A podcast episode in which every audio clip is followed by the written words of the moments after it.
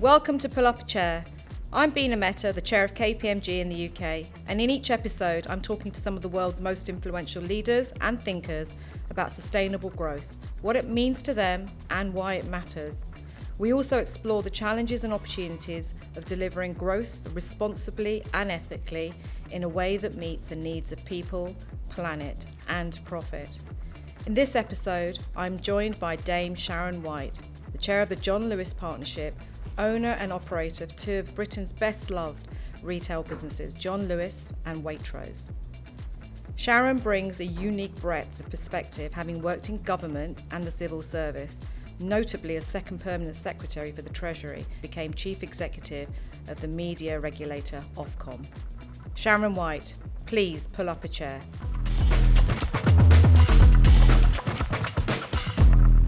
Sharon, thank you very much for joining me today on the Pull Up a Chair podcast. Uh, we're going to explore the challenges and opportunities around responsible and ethical growth, and in particular, um, in a way that meets the needs of people, planet, and profit. And I'm really excited because, as chair of the John Lewis Partnership, with your background in as an as a regulator at Ofcom and years of experience in civil service and government, it's going to be an interesting conversation when we look at all the sort of stakeholder lenses. So thank you very much for joining me today. It's, it's, beyond fantastic to, to be here. It's just such a privilege. Thank you. Thank you very much. So I'm going to start with a very with a question I ask everybody. You know, what does sustainable growth mean to you?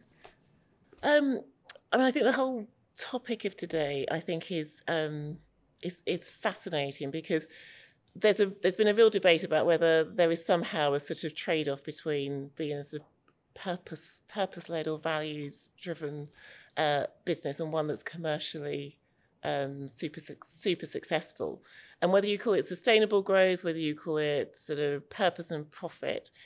Um, for me, the sweet spot is that you've got a sort of commercial business that doesn't just have sort of purpose or sustainability on the side, but it's a massive driver for the commercial success. And that might be through different routes. It might be because actually, I mean, I you know, could talk a bit about the partnership. It might be because um, actually your people are drawn to work with a business that is not just about profit, but wants to be more active and positive in the community or the, the driving exigency of net zero and climate change. It might be because actually you're you're jolting and disrupting your customers. That actually I could I could buy lipstick or a sofa with anybody, but actually I'm buying it with you because there's something that's that's different and not perfect, but you're trying to play a part. And I think um, I mean, this is a broad, broader commentary, I think, about where where the state is at the moment. But I think business has never had uh, a more important role than in the public policy space than today. Back in, I think it was earlier this year in May 2023, you and I both spoke at the Fostering Network. And that was a really important event because it also launched the government's policies around fostering and people in and out um, outside of that. And what really struck me was your passion for societal impact. So it comes through in the way that you talk about that. And I know that you, John Lewis, as we have, have implemented policies specifically focused on that community of underrepresented who don't necessarily have access. I just really wanted to understand your perspective around that and really how do you think, or do you really think it's possible to balance that need of planet and people as well as profit? It's a great question. And actually, sort of, I mean, we met each other for the first time and, um, I mean, I was blown away both by the job you're doing, but also your passions. So, um, you know, it's, it's one of those sort of serendipitous moments of connection. I, I mean, I might answer your question in a slightly broader piece because I think, I think even net zero is not a done deal and a one argument. And I think one of the things I'm uh, thoughtful, quite worried about is what's happened over the last six, nine months in which um, even the sort of environmental agenda has got caught into sort of the culture wars that somehow uh, you're deemed to be progressive, not progressive, insufficiently commercial, insufficiently focused on shareholder return, that you're concerned about the planet. And so I think it's a, even that's a good reminder that um, these sort of battles and arguments have to be sort of continually sort of focused on one. And it's one of the reasons I, I talk a bit about sort of common sense capitalism as a bit of an, an sort of antidote to um, you know the whole sort of virtuous virtue signalings of woke capitalism nonsense in my view. Um, I mean, your question about sort of social impact in in a way. Um, in a way, I've been very lucky because my my passion in life is this. Um, I mean, partly my background in that, uh, as you know, I'm, my parents the Windrush generation. My, um, I mean, my mother, who went, left school when she was 10, 11, having not really been to school very much during the primary school years. My dad did a bit better, left school at 15. So I feel I had massive privilege in my life that I I was able to go to school because they emigrated, and I was able to go to university, and I managed to work all in a not in a manual job, all things that my parents were unable to do. So I have a personal sort of um, I don't know, mission's too strong, but it's where my heart is, and it's one of the reasons why I've basically been in the public sector for so long before coming to the partnership.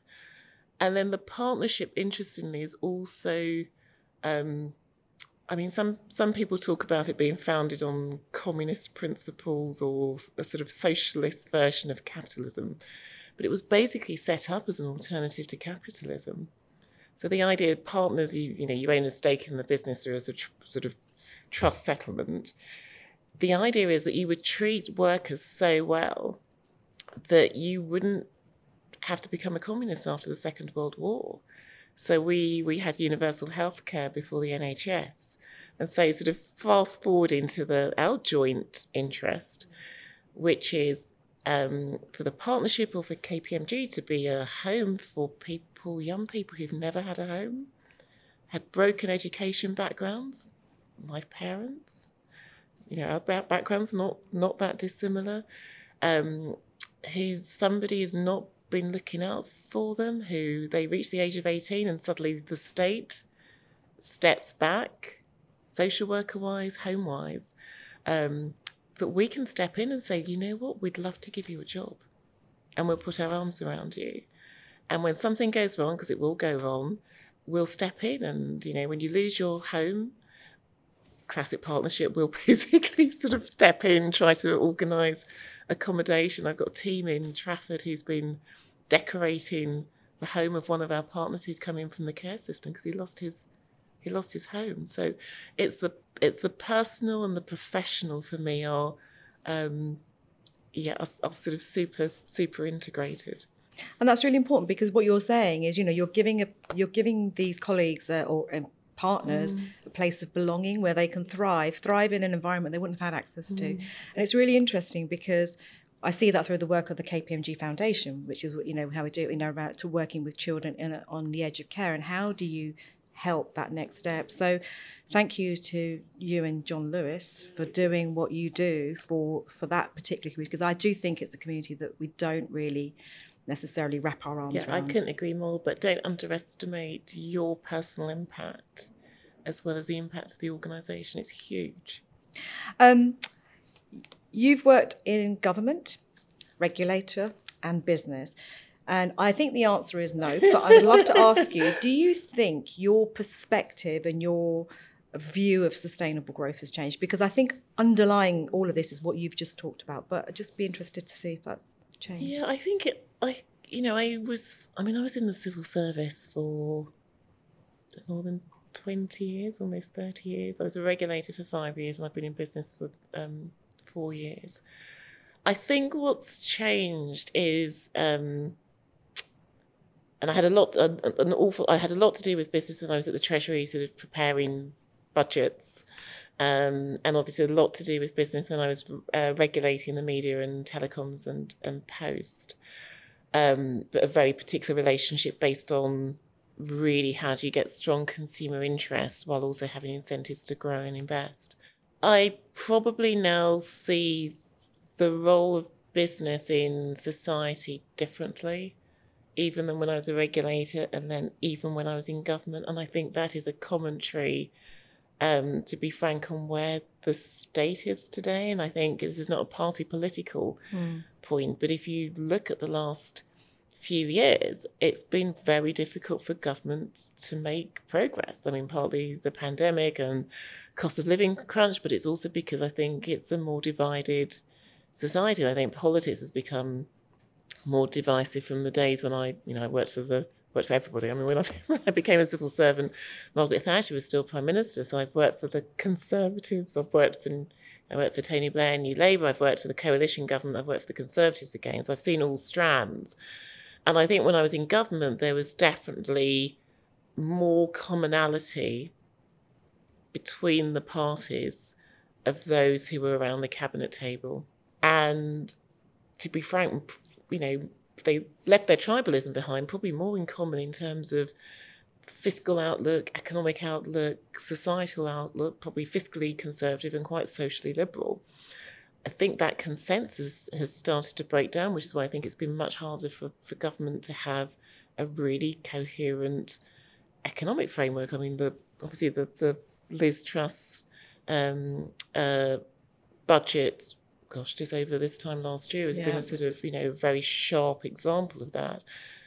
And so actually if if I were if I were if I were worried about the care community, I wouldn't be looking to government. I'd be looking to KPMG, I'd be looking to business to step in if I was concerned about infrastructure spend. You know, look at the yeah. high speed two routes from Old Old Oak Common to Euston. That's pr- private private sector money developing jobs and homes and sustainable communities. So I think my view has changed because of the last period of time when I think government has, has almost become sort of anaesthetized because the politics have become so difficult. And I think it then is more beholden on business. And then for business to navigate this very, very difficult political terrain, which is where the whole of culture wars and how you stay on the right side of uh, consumers, your customers, your shareholders, um, even as you're wanting to be more socially uh, useful. And that's a really interesting way of putting it, Sharon, because you're, I think, if we look at business, even the Edelman Trust, and the role in, of business in society, I'd like to just unpick that a little bit more because I think with the complexity of the changes around us, with the inequality we talked about, with the growth of technology and AI, these the skills that we need for the future have to shift quite fast, and government alone can't do that because it, that's a sort of a decade cycle rather than years as we as we experience right? And on top of that um, your business and our business also has this intergenerational facet where you've got colleagues that cross you know from gen x all the way down to gen alpha so um, i just wanted to explore a little bit about um, how business can work with government. How do you think we can work better? What would what would help us kind of really co- coalesce around those common purposes? Yeah. So I'm fascinated by the intergenerational piece. Um, uh, and I'm fascinated because we are a we're a historic legacy business. So long-standing customers, lots of loyalty to a model that's now having to modernize. Um, we definitely have a, a complexity. Uh, it is probably fair to say that our partners are probably more progressive, um, if you want to use the term, more liberal, possibly than some of our customers. And so, how you have a, an agenda that's inclusive, that is not alienating to your customers. Um, so, every time we do a Pride event, um, I always get a number of customers who are really concerned that the business is becoming politicized. And at the same time, I've got partners who are uh, saying for the first time they feel free and safe to be by themselves. So working all of that through yeah, that inter- inter- intergenerational, but also just sort of that political spectrum point, I think is super important. Um, relationship with government. So I think I, I think the relationship with government is um, super important and at the moment uh, super difficult. And it's not difficult because individuals aren't reaching out and because there isn't a common, you talk about common purpose or common agenda. Of course, a, everybody wants to tackle low productivity, low growth, um, some of the big infrastructure issues, skills, education, you know, what, what, what's the next stage of our relationship with Europe, etc. I think what's difficult at the moment with business is we don't we don't quite know what the agenda is that we're docking into. Um, so now I'm sure it's same for KPMG. We as a business, we we work on particular issues with the government, including care leavers. I'm yep. big thing at the moment about shop shoplifting, um, where we are actually talking very constructively to the government about the fact that there's not there's not legislation in the in England and Wales that there is in Scotland that makes it a specific offence to abuse and attack a shop worker. Huge issue for us a huge issue in terms of safety, huge issue commercially. And so there are definitely sort of important segments and issues that we've got a really good open door. That's different from uh, really understanding what the broader economics tax plan, tax strategy, future of the high street, um, attitude to foreign direct investment. Mm-hmm uh, I was talking, I was in Italy for slightly madly for a, a, day and a half last weekend. Fascinating to go to Milan now. Absolutely fascinating. Um, high speed rail, massive investment. I was at a session at Bocconi University, which is a big, as you know, big sort of MBA um, economics of powerhouse. And I was talking to um, a, a, a colleague about the fact that the Italian government has just introduced uh, new tax subsidies for PhD students. A PhD, um, if you've got a, a, doctoral, those who've got doctorates, that you essentially only pay tax on 10% of your income, which is basically now driven this huge uh, talent, international talent, um, reconstruction, infrastructure build and I just thought that was the most sort of fantastic piece of interesting talisman example for a, a, a government, a country that's that's winning new skills. And so I'm, I'm I guess I'm sort of optimistic. Whoever wins, whoever, assuming there's an election next year, um, and whoever wins the election, whichever party, that that's an opportunity to have a, a coherent, electorally backed, economic, business friendly strategy that, that we can coalesce around. I think that's absolutely right because um, I, I think the attraction of talent and being creative with our policies. So I think we're entering a phase where the way we do business, the way government sets policies will change and it will change forever because we are uh, collectively working um, to face into some difficult challenges and environments. And as a UK, we've got growth challenges, and you've talked about productivity, housing, mm. education, etc. All these quite complex and gritty and difficult things to deal with. I mean, they're difficult and they're easy. I mean, they're difficult because nobody likes change. Yeah. But they're easy. I mean, we know housing needs effort and targets and a different planning regime. And I mean, it's, it's not that we don't know what the playbook is. Mm. The, the issue is will and um, and being prepared to have a few scars on your back. Yeah, absolutely. Um, I just wanted to explore a little bit about the intergenerational um, concept. You know, with, within within the business that you lead, um, you're facing. You've got a, a large work for how many 74,000 74,000 partners. Um, you joined the organization I think because you at the time you might have said that you know you wanted to work with something that's got kinder capitalism. Yes, exactly. um, you know sort of commercial purpose as much as the social and sort of how do you get commercial excellence and social mm. purpose. I just wanted to just understand from you how you see that because you're entrusted with the sustainable and viable growth of an organization, as you said, has been around for many, many years, that these new partners who are probably just entering into your your workforce will then inherit from you. So just wanted to understand how you know what you hear from them, how you see that journey. Yeah, again, it's a it's a brilliant question because although I mean I'm called chairman, and I think if anybody sort of is in a classic conventional business, um, it really does the role doesn't translate. Um, so the the chair or the chairman's role is, is essentially in, it's it's set out in trust, which has got the sort of force of primary legislation. And my responsibility is ultimately that there is a uh, a partnership, so an employee-owned business, not just in the next five years, but in the next hundred years. Uh, we talk in the partnership about sort of distinctive character, which is quite sort of jargony, but it means Um, it's not enough for us to um, be commercially successful, and we need to be more commercially successful than we are today.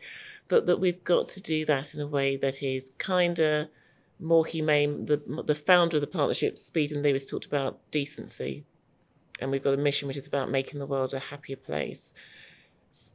We have a constitution Yep. 34 page constitution that explicitly forbids us from making maximum profit.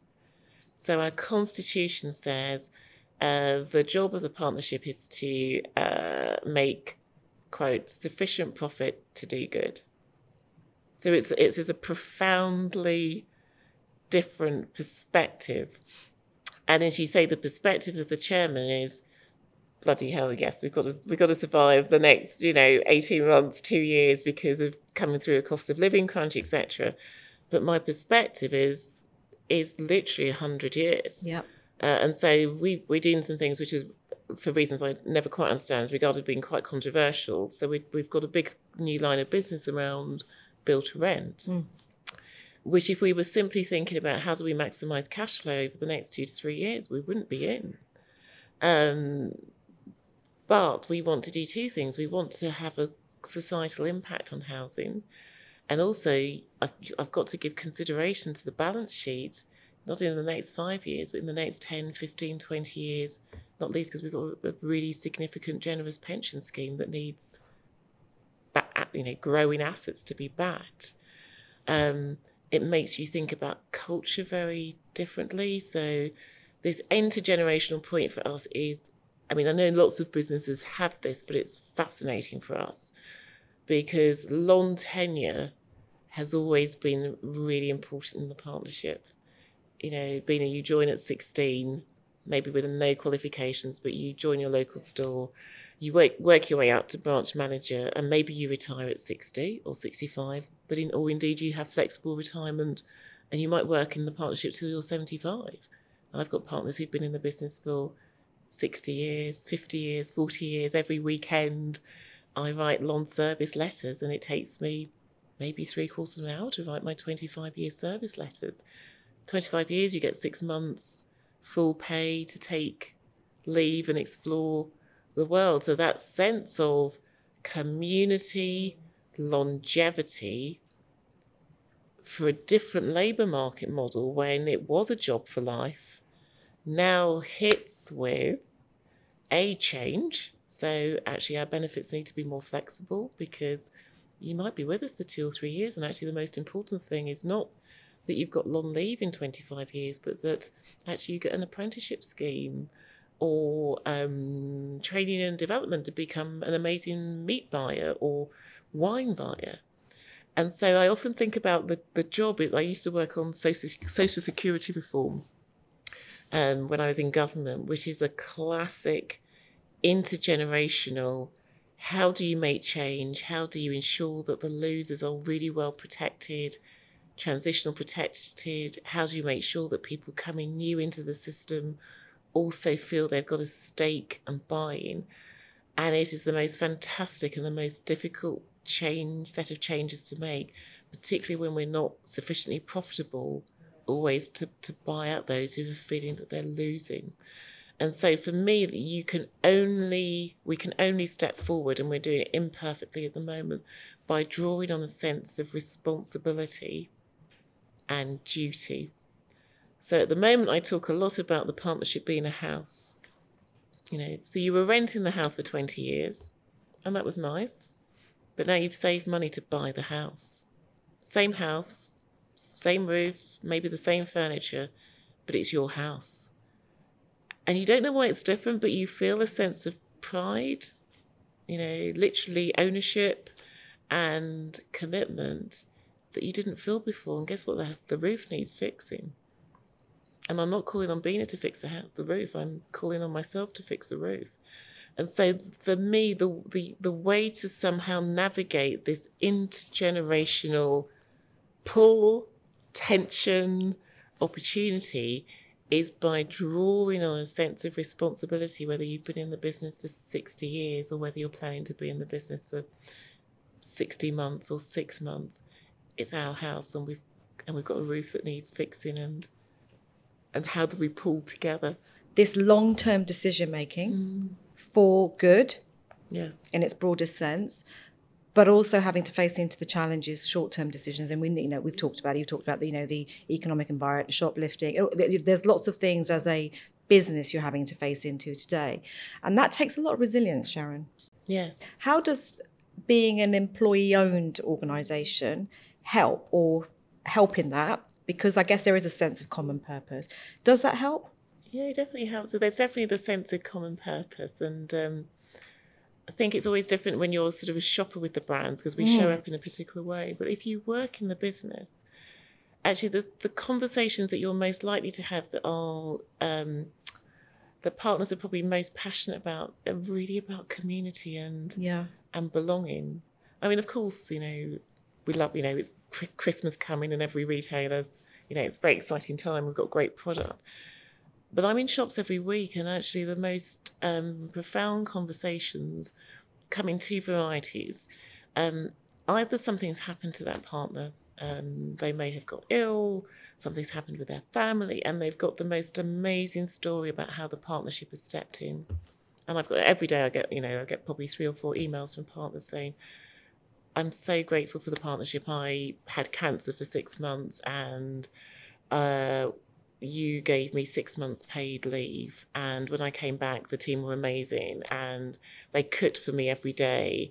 And the team sort of allowed me to come back flexibly. So there were those stories. And there's another stream of stories, which is Sharon, somebody came in and they used to shop with us and they can't afford to shop with us anymore. And um, and so we all gathered round and we did a food parcel for them.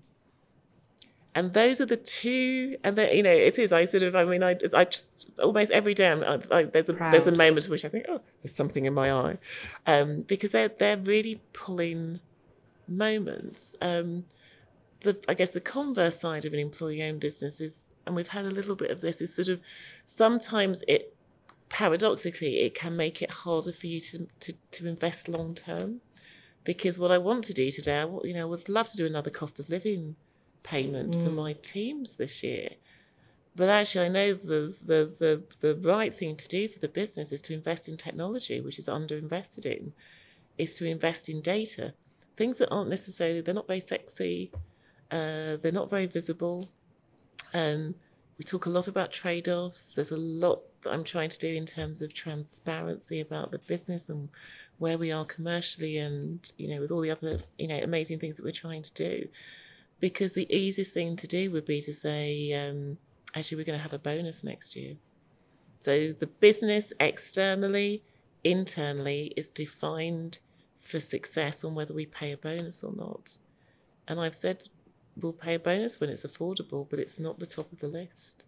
And these are the challenges, right? Coming back to that commercial excellence, because you need to be successful and commercially profitable in order to reinvest in not just in technology, but also your colleagues, right? And whether it's through bonuses or training or skills. And that trade off is a very difficult thing to have. And I guess your employee owned structure is really what drives the culture. But as you, yeah, it, it, it does. I mean, it, I get a real sense of a um, a very uh, belonging. We use the word belonging, but loosely, but it is a very belonging culture. Whether it's belonging to help each other or, or customers.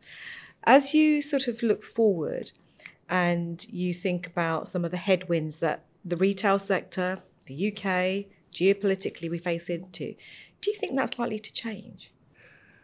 Gosh, um, I mean, it's interesting. I mean, my a bit of my version of that question is, uh, if if we were setting up a partnership today, would we set it up in retail? Um, so as I was saying before, we're seventy four thousand partners. We're twenty one million customers, twelve and a half billion pounds of revenue, in a business where uh, both today's headwinds, but also just margins are tighter. Yeah. Uh, I mean, margins on the, so we're two thirds Waitrose, one third John Lewis department store. I mean, uh, margins in grocery halved overnight in 2009, 2010 when Aldi and Lidl came into the market, the discounters came into the market. So you're, so you're basically, you're driving a business that's employee owned uh, trying to remain a distinctiveness that's commercial to your customers, essentially by saying we've got great quality, great sustainability, this amazing model, uh, and we're premium because of those things at a time when every when everybody's more cost conscious. Um, and I think it is absolutely doable, and it's also a really complex road to navigate. Um, so you know, as you'll as you'll know, because it was you know became quite public earlier this year, this question about how does the partnership fund itself? Um, we're a twelve and a half billion pound business with no external shareholder. Um, we're not going to ask our partners average pay. So the, the typical partner is a part time Waitrose um, retail worker probably on 18, 19, 20,000 pounds a year. We're not going to say, please, we want to invest in, I don't know, um, convenience, new convenience stores. So that question about how we fund ourselves as a partnership that wants to grow, that wants to invest back in our people, wants to invest back in skills, but also wants to, to go into new avenues for our customers is really complicated. And the most straightforward way for us to fund ourselves is obviously through the cash that we generate. But inflation, inflation's been 16% for the last, you know, 18 months. And so this question which we were exploring, you know, you lose control if you have an external partner. But is that a possibility in some areas of our business? And we've done a version of this. So the Ocado, when we wanted to go into online grocery for Waitrose, we didn't do it by ourselves. We set up essentially a private company. Um, the partnership was a was a, a, shareholder in that, a share that we sold um, a little while ago. So there are routes through, but you've got to look really creatively because otherwise the business will stagnate for lack of capital. Um, and we took on a lot of debt in the 2000s, 2010s when we were grow, we grew the business threefold Waitrose, doubled doubled uh, John Lewis both store footprint and online. So actually, I'm very cautious, not least given what's happened with interest rates. Yeah. And, uh, interest rates facing retailers to take on more debt. So it's a it's like everything in the partnership. It's a brilliant and complicated puzzle. And that's what I was trying to allude to. You know, so everything that makes John Lewis and Waitrose mm. two of the best loved brands in the UK and what it stand what these stand for also for the longer term you know you're having to challenge that all the time you're constantly having to unpick bits maybe put them back together and and i guess that that's an evolution but i think particularly for you as a, as an organization mm-hmm. um, and just as as you sort of reflect on i mean you know leadership mm. and we think about leadership qualities of what we've had in the past but actually as we're facing into and you've started to talk about a lot of these things how would you describe um, what, what would you say are the sort of the key leadership qualities apart from resilience yes. as we look forward what do you think is really going to be important yeah i think uh, and we've talked a bit about this i think if you're you know in the roles that we do they've got more complicated um, i mean they're amazing jobs incredibly privileged they've become much more multifaceted. And um, Camilla, piece that Camilla Cavendish did a few months ago in the FT really struck with me. Um, when she talked about, you know, every business now needs a sort of chief political officer because you're sort of, you know, you've got, um, it is a much more complicated stakeholder terrain. So when you think about the team, and we've both got great teams around us, when you think about um, you, the as you say, it's not just the, the strategy and the vision for the business has got to connect commerciality with purpose. That's obvious for us, but I think that is going to start to become instinctively obvious for leaders of all businesses, what's, whatever sector you're you're in. Um, resilience, but also agility. So, I mean, I, I joined the partnership five weeks before COVID. You know, the job I the job I joined today didn't exist six weeks after I'd been in post.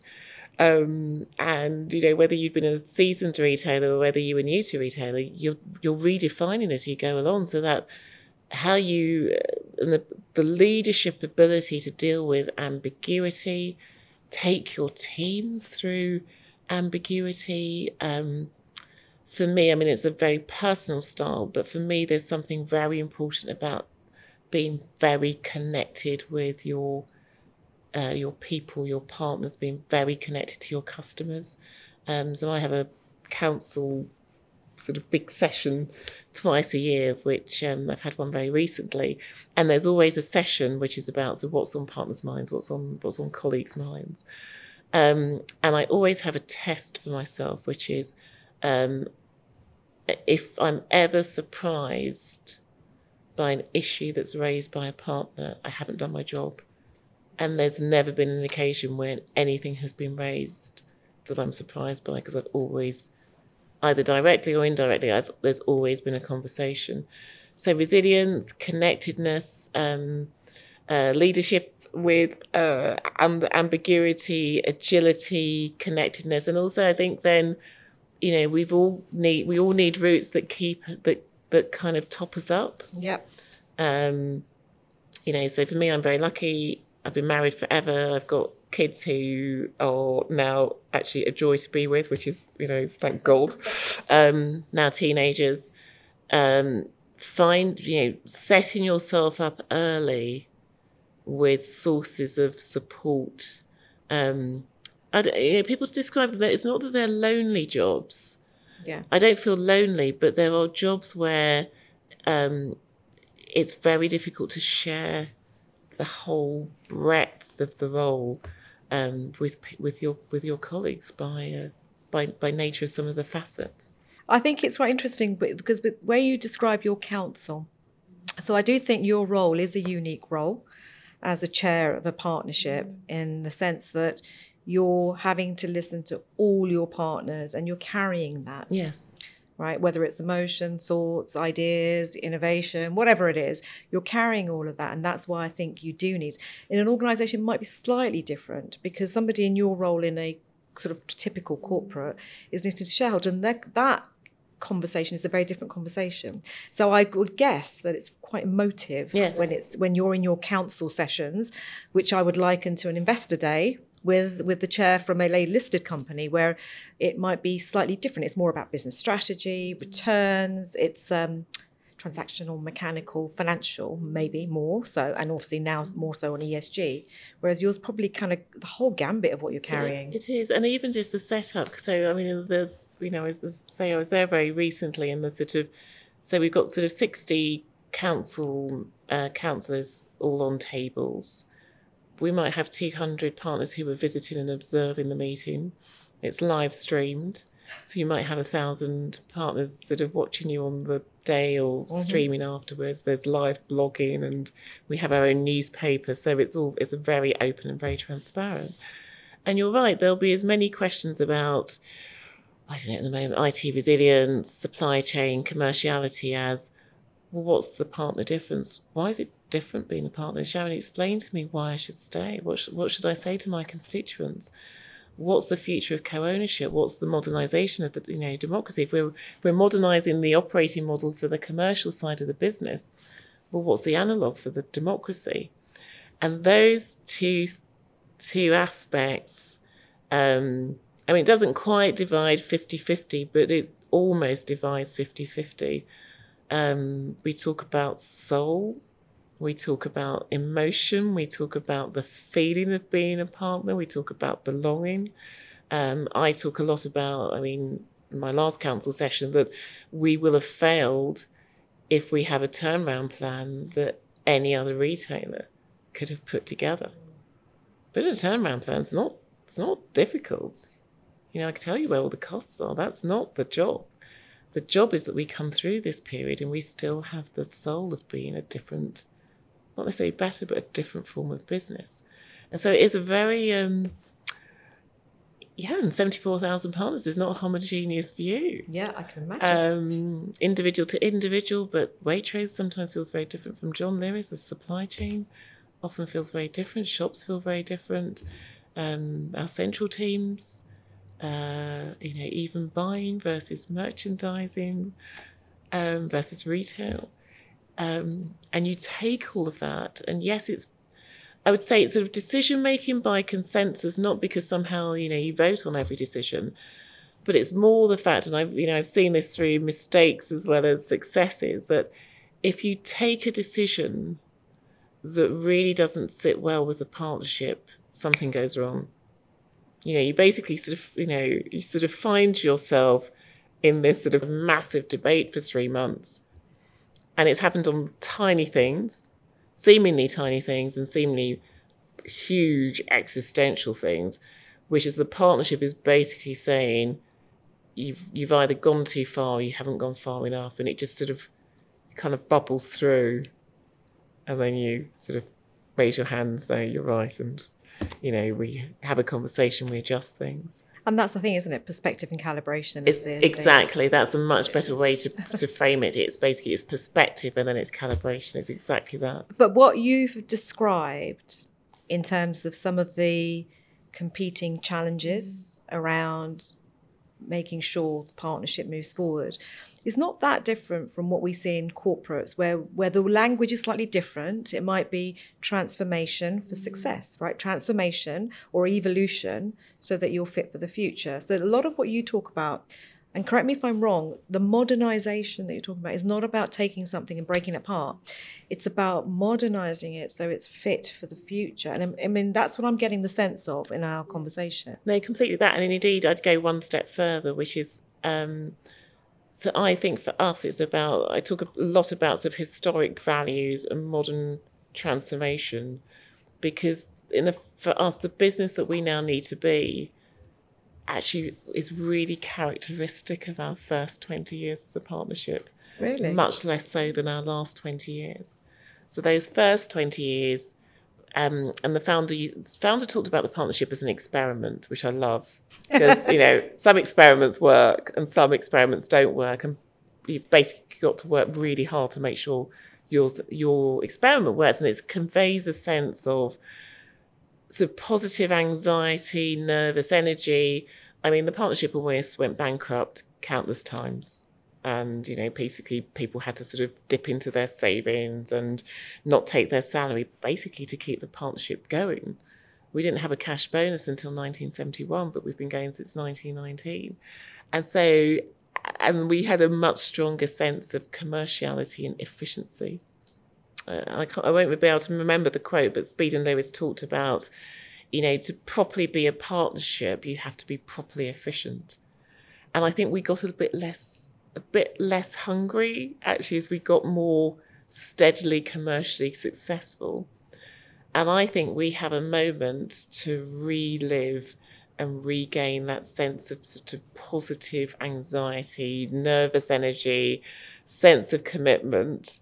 And that's sort of jeopardy that is really galvanizing, that takes us back to where we started and not quite those less hungry years where I wouldn't say it was. I think we maybe just lost sight of the fact that we were an experiment that still well, needed to be worked at. Very successful experiment for many, many years. And I think it's really nice you talk about that nervous energy. And I get a sense of real excitement and optimism I'm very optimistic, um, and partly by personality. I'm partly personality, but but actually also a vision. You know about how you bring this on. You talk about counsel. You're clearly, you know, you're you're sort of really there to give guidance and direction, and sort of really give comfort and confidence. Where do you get your guidance and um, counsel from? um, so some of it's some of it's um, kind of inherent, and as I say, talk to my background in more ways than I probably appreciated when I was first a young person working. Uh, young person, younger person. um, matters are quite religious, so I definitely have a sense that sort of, uh, you know, there is a, you know, there's a kind of higher purpose. I don't mean in a very sort of pious way, but that there's, you know, that t- today isn't everything there is um, I've had I've been very lucky with people in my life. So um, I guess you talk about sponsors, but I've had. Um, I mean, when I was a civil servant, somebody called Suma Chakrabarti, who was a few years ahead of me, and was just this sort of became a very close friend, but was just this amazing sort of role model. His parents, um, Indi- Indian heritage, um, was probably the first permanent secretary that ever worked flexibly because he was the prime uh, carer for his daughter. basically at various points where I thought, oh my God, I've got kids and I can't work because my kids are so annoying when they were younger, particularly my younger son. I mean, he created a job for me that I could work four days a week when my younger son basically had, had some medical issues when he was younger. And has been a great friend since. I've had um, Niall Fitzgerald, who used to chair Unilever, has, I mean, I've never made a, a job decision uh, that I haven't sort of, oh, what should I do? Is this a good thing to do? And he's just, um, he comes in in a brilliant way, which is, yeah, I, I can I can tell I can tell this one might be a little bit tricky, but comes in in a really I'm quite practical, so I'm I so I'm less good with sympathy, and I'm much better with, okay, where are you and pros and cons and what a difference. He's just been fantastic. So um, some of it's inherent, but actually having people in your life that know you well what to say when, but also for me, sort of that kind of pra- practical, practical nudge. That doesn't surprise me that you're an action orientated, uh, uh, you know, person to get things done. Um, and if you could go back to your younger self, or if you could do anything differently, what would you do differently? Gosh, I um, the thing is, I feel so lucky because my my life has been so mad. I mean, when I was younger, because I say I was sort of, you know, was this really. I mean, I've always been slightly old. I mean, it was this very, very old, very nerdy, very religious teenager that sort of either wanted to be a nun in some as a hermit. I had this sort of idea of sort of you know have this kind of meditative life or being a refugee worker and never thought I'd get married, never thought I'd had kids, and basically my life has turned out to be completely different. And, you know, I look even across the UK, I mean, how many people have had the ability to work in government, to work as a regulator, and now, you know, a very particular business. So, what would I have done differently? I. I like the surprise, and I like, I like not knowing. Um, and I think you know maybe the more the equivalent is when I talk to young people now, and I and I'm always clear not to give advice. Um, other than to say, you know, it's a long life, and be having fun, being kind, and putting something back. You know, whatever your background, there's always something. You know, today's conversation will live with me, and I'll be able to, I'll, I'll have different conversations because we've spoken today with my team, with my family, because it's a you've you've provoked, you've used phrases today, you've provoked a different way of thinking. So what will I give back because I've had the opportunity to have this amazing conversation today? So fun, kindness and I don't know, I'm quite I have quite a strong this sense of responsibility and that comes through and, and loud and clear the sense of responsibility and it, you know i guess if you went back to your younger self would you have ever imagined you'd go from a very senior role in government into leading a regulator, into leading a, an incredible business now? And like you say, you don't know where your life takes you, but there's always a reason. And you're actually now making this huge impact societally as well through through the impact that you can have. So it's quite interesting. I the one thing I do want to pick up, you are an, you know, you're an incredible role model. You're a celebrated female leader. Um, I think in John Lewis, you've got something like 60% of your leadership is, team is female. So that kind of almost, you know, that is the Sharon that I kind of imagine. Um, is there any learnings that, so if I think about the FTSE Women's Leader Review that we, we're involved in as KPMG, and I think about some of the businesses that we work with, you know, 60% is incredible, right? 40% we're lucky. So anything we could take away that you're doing that other business could take away? I always think share stories. I mean, it's interesting for us because we retail is 50, 55% female, um, basically in shops. And then it gets very, very male very, very quickly. Um, I think, I mean, I mean, but you're brilliant at this. I think it's all about, um, I think it's all about leadership and passion, if you believe in it, if you will it, it will happen because you you look in different places, you have different conversations with headhunters. You say, "There's no field." You change your headhunter. I mean, a number of times, you know, and I've you know the great advantage of having, um, you know, having been in the roles I have is that I now have the confidence. Do you keep um, you keep pushing. But the very fact that you're in the role you are, but also that you're doing the role in the way in which you're doing it, is going to attract both both men who've got different approaches to work, but also women who who can see that they can be themselves and and and still get on. So I was, I, was, I, um, I was, ran into one of my partners last week, um, who works in Waitrose. We were just in the antechamber. I was coming out of a meeting, he was going in it. And I hadn't seen him for four years since I did a town hall meeting. And he said, Oh, Sharon, how are you? And I said, Yeah, you know, super, super well. And he said, You know, remember, the, remember the first time I saw you? And the thing I remember was that you were wearing um, training shoes. I think, in fact, I was wearing a jumpsuit and training shoes, both both John Lewis. And he said that really stayed with me because I suddenly thought, I don't know what she's like, but I know she's not the same. And I and as I hadn't, I mean, I hadn't sort of thought anything of it because um, actually there was a point when I was at Ofcom that I basically stopped wearing power suits and block dresses and basically started started to dress for myself.